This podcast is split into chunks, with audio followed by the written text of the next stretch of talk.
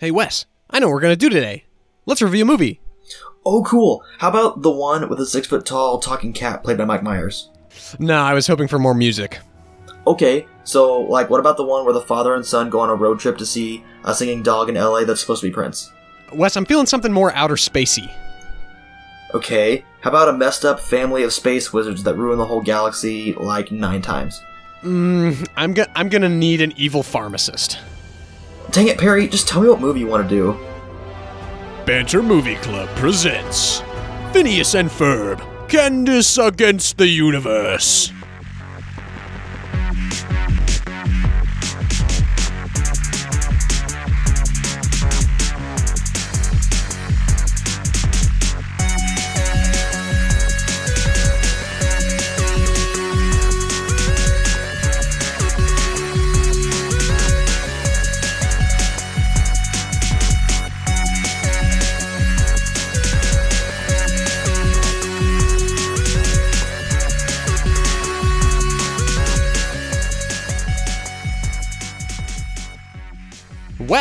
Doing another BMC today, and it's our first one for for a good minute, at least us together.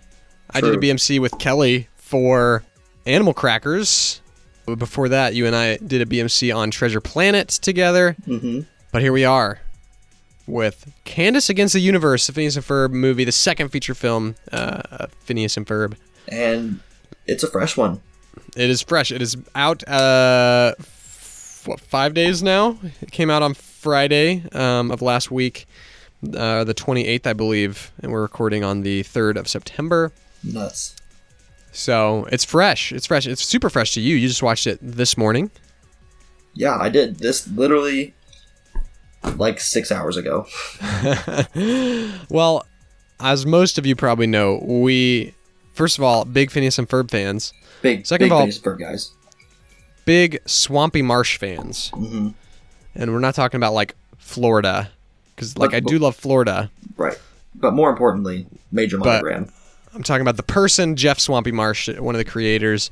Uh, him and Dan Povenmire, both awesome guys and creators of Phineas and Ferb, as I just said. So this was a movie that I had on my radar, and I was super excited to watch right when it came out. for sure. He was waiting. He was he was literally counting the days.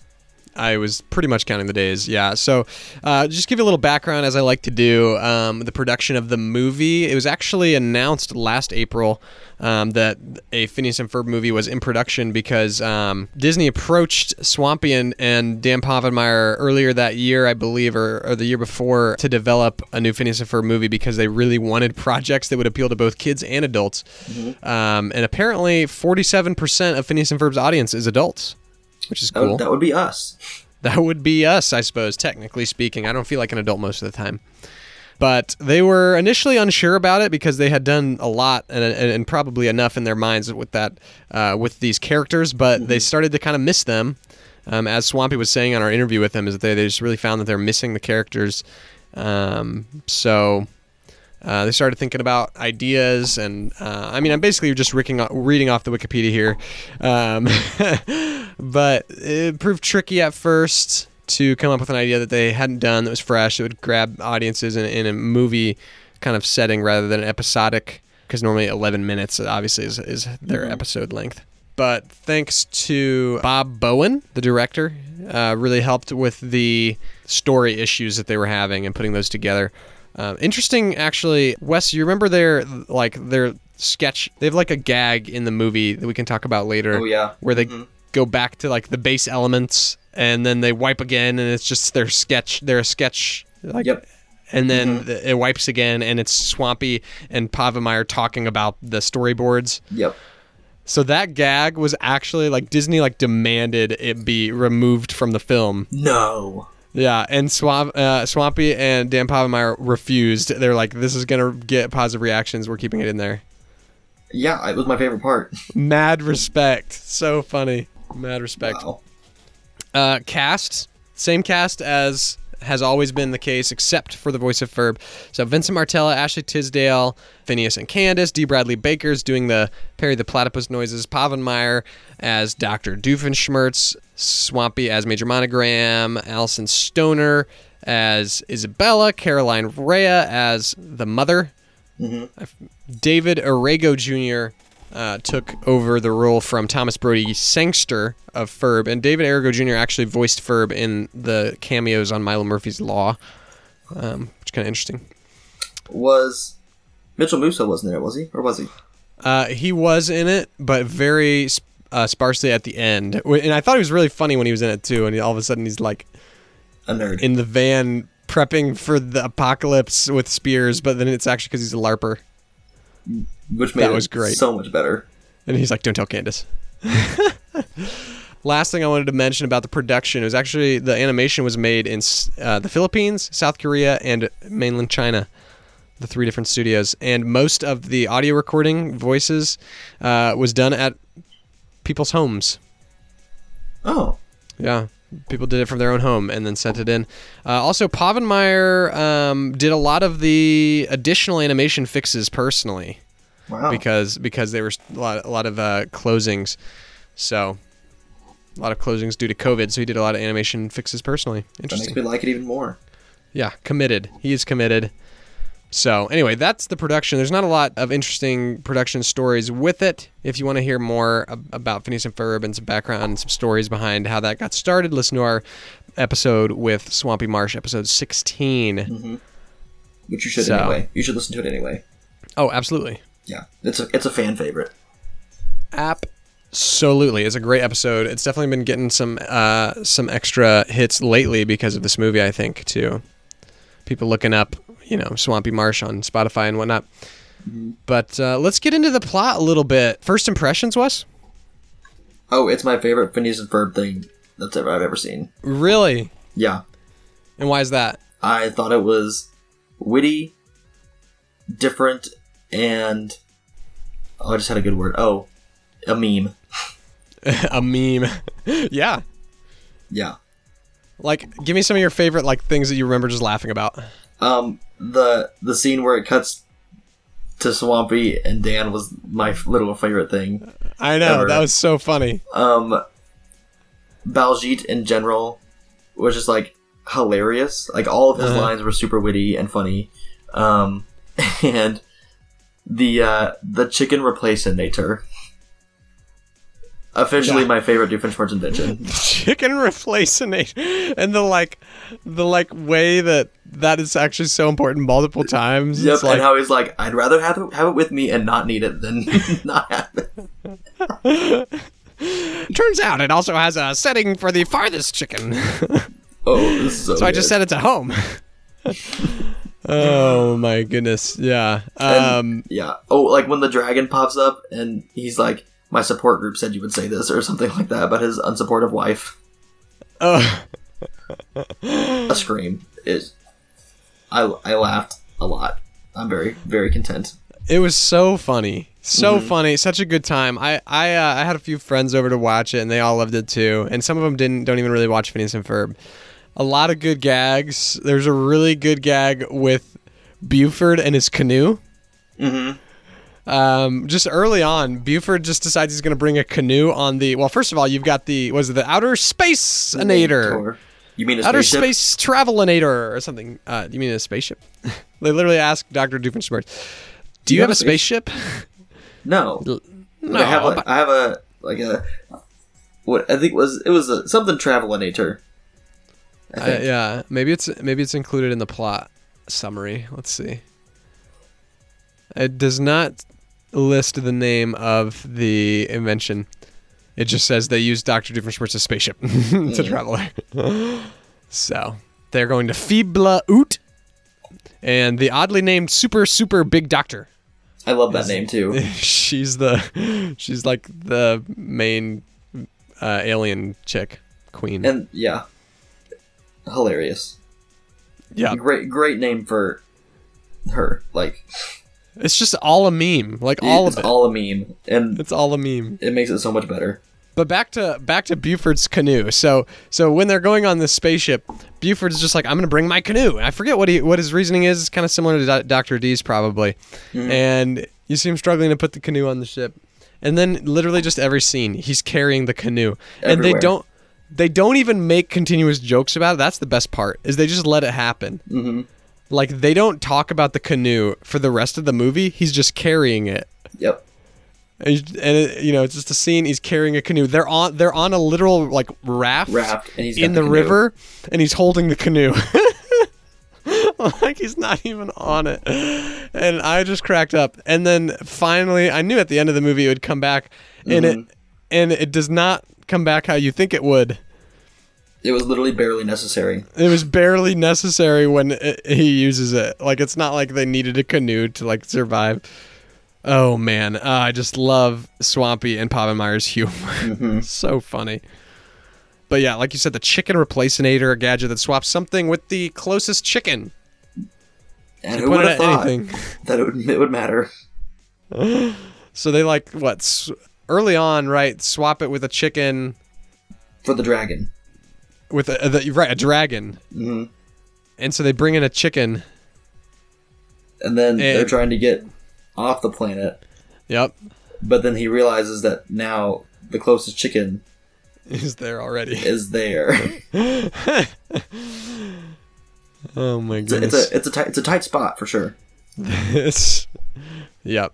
So yeah, I mean, this movie. Let's just. I just want to set up the premise real quick because we just talked about a lot of the jokes, but basically, it's all about Candace. She, uh, she is feeling like the universe is against her because she can never bust her brothers and because you know whatever enter reason here she feels like she's a failure and she gets stuck on or what she like she and Vanessa get launched to outer space in just some kind of pod that falls down to the earth that's searching for remarkalonium which Mhm. they find out later is just carbon Something else. dioxide Yep. that humans breathe Because So- apparently the aliens only breathe out oxygen, right the aliens breathe in oxygen and breathe out oxygen which means the Apparently. breathing's actually irrelevant. that's a great point Hmm. The more you know. Well, uh, so Candace gets there, and everybody's treated, or like the super, super big doctor is uh, just treats her like a queen because they need her uh, to to breathe carbon dioxide onto this plant that makes mind control spores, but will die without carbon dioxide. I guess. Eventually, Candace finds out, and now this is big spoilers, obviously. Uh, so go watch the movie if you haven't. But we always do spoilers here, so you knew that was happening Yep. and Candace finds out that that she's being used and that they want to take over her she wants to mind control her people and then super super big doctor finds out that all humans breathe carbon dioxide out and so so yeah she wants to then go take over the earth which leads to an, a big brouhaha to use a word that buford uses in one of the episodes of phineas and Ferb uh, yeah, turns into a big brouhaha. Had to fight a squid. But yeah, so there's this big thing that happens on a baseball field, and Candace kicks some butt with a sh- t-shirt cannon. Heck yeah, she did. Uh, everybody explodes when they res- all the aliens explode when they receive a gift like a t-shirt. Yep. And when they explode, they it sounds like the word Kansas. Candace. Yep, because surprises get them so excited. It's literally just the whole movie is just a meme, Yep. and it's and it's hilarious. And you should watch it. It's definitely a feel good. It will Yeah. make you feel good. Is there anything else I even need to say about this movie? Honestly, It's just straight fun, honestly. It's Like- good, un- unadulterated fun. Like even even the fact that like let's be honest, you know, there's a point where like Phineas and the gang are trying to quote unquote save Candace, and like Right, right, right. that's where the meme comes where they cut to Swampy and and Dan and like the fact that the, li- little serious thing is just completely obliterated by a joke. Yeah, they're like they're like we're gonna go into twice the speed of light, which tears apart the fabric of what you know whatever, and it's like and so then it's like, like the original the original Yeah. state. our simplest form or something like that. So it wipes them from their 2D animation to uh, to like a concept art to like just sketches and then to storyboards with Swampy and, and Dan going over them and and they're like So funny. yeah, it's just it's a hilarious gag, and I loved it. Um, and I want more of this type of content on Disney Plus. Yeah, I yeah, I just want I want more Phine- I want more Phineas and Ferb movies at this point. Yeah, I I literally uh, after it finished, I literally posted on our Insta. I was like, all right, uh, at Swampy, at Disney Plus, at Dan Povenmire. When's the next one? yeah.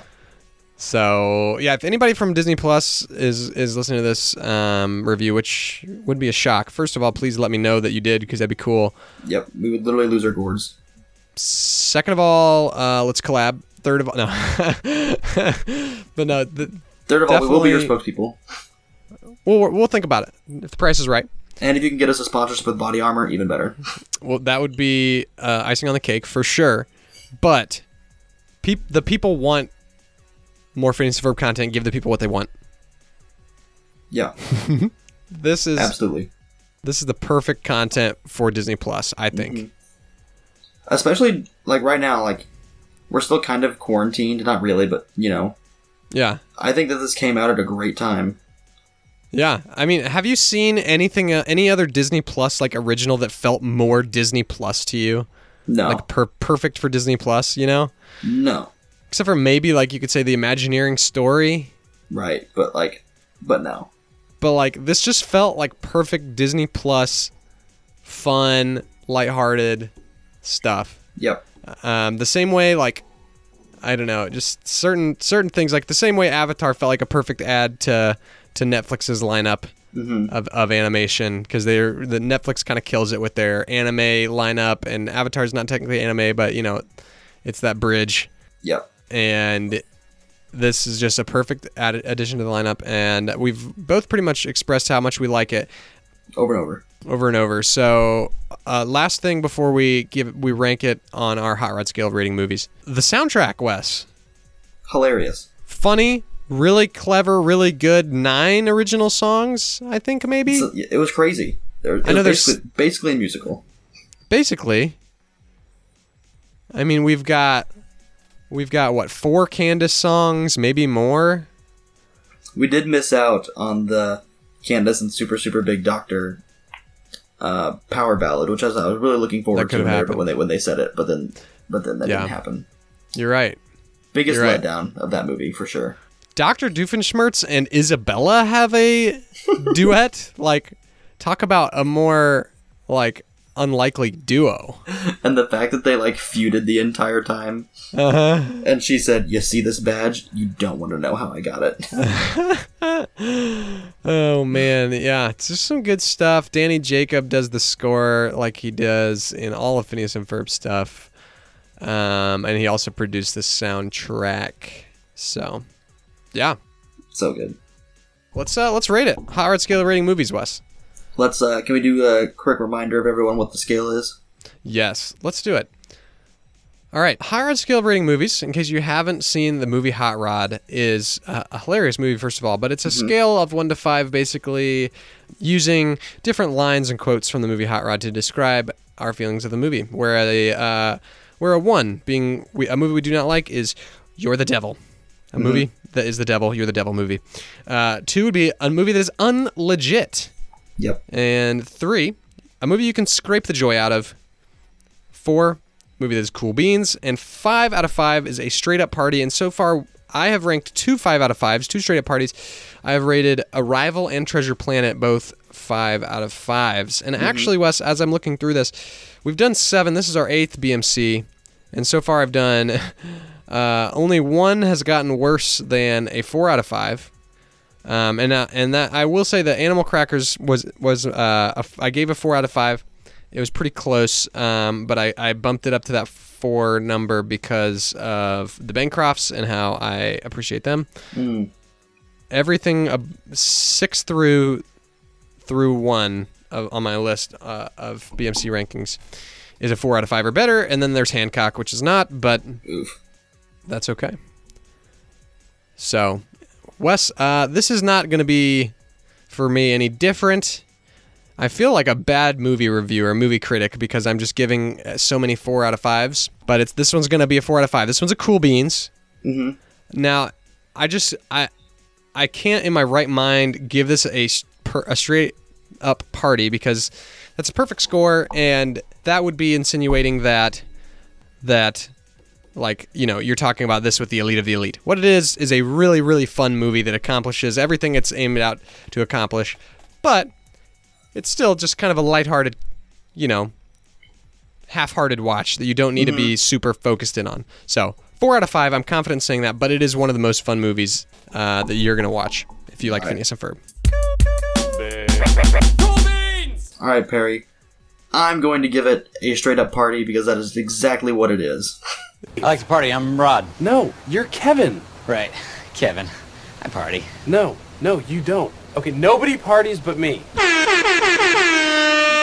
I mean, you're you're It's- not wrong. I've got it's- no arguments. It's fun. It exceeded all of my expectations, and it was released at an incredible time when the world was depressing, and it brought joy. And it's my it's my favorite Phineas and Ferb thing I've ever seen. I think it was fantastic. It did exactly what it needed to do, and if not more. I love it. I love it. So you gave it a straight up party. I'll give it a cool beans. It's it's it's a watch. You guys need to check it out. Don't be worried. Don't be scared that you're not gonna like it. Um, if you like Phineas and Ferb especially, it's gonna be a great time. Yep. So, anyway, that's that's it. A quick one for you guys. Not Just much else it. to Just say. watch Just it. watch it. Yeah, Wes. Uh, in terms of your previous rankings for BMC movies, where does this fall? This is your the seventh BMC that you've done, and the eighth that I've done. Where Here. on the leaderboard do you think this falls? Hang on while I backtrack to what all we watched. Definitely above Hancock. Yeah. I'll put it at number four, behind Onward, Arrival, and probably no. You know what? I'm putting it at three, behind Arrival, Onward, and yeah, only those two. It's I liked it more than Treasure Planet.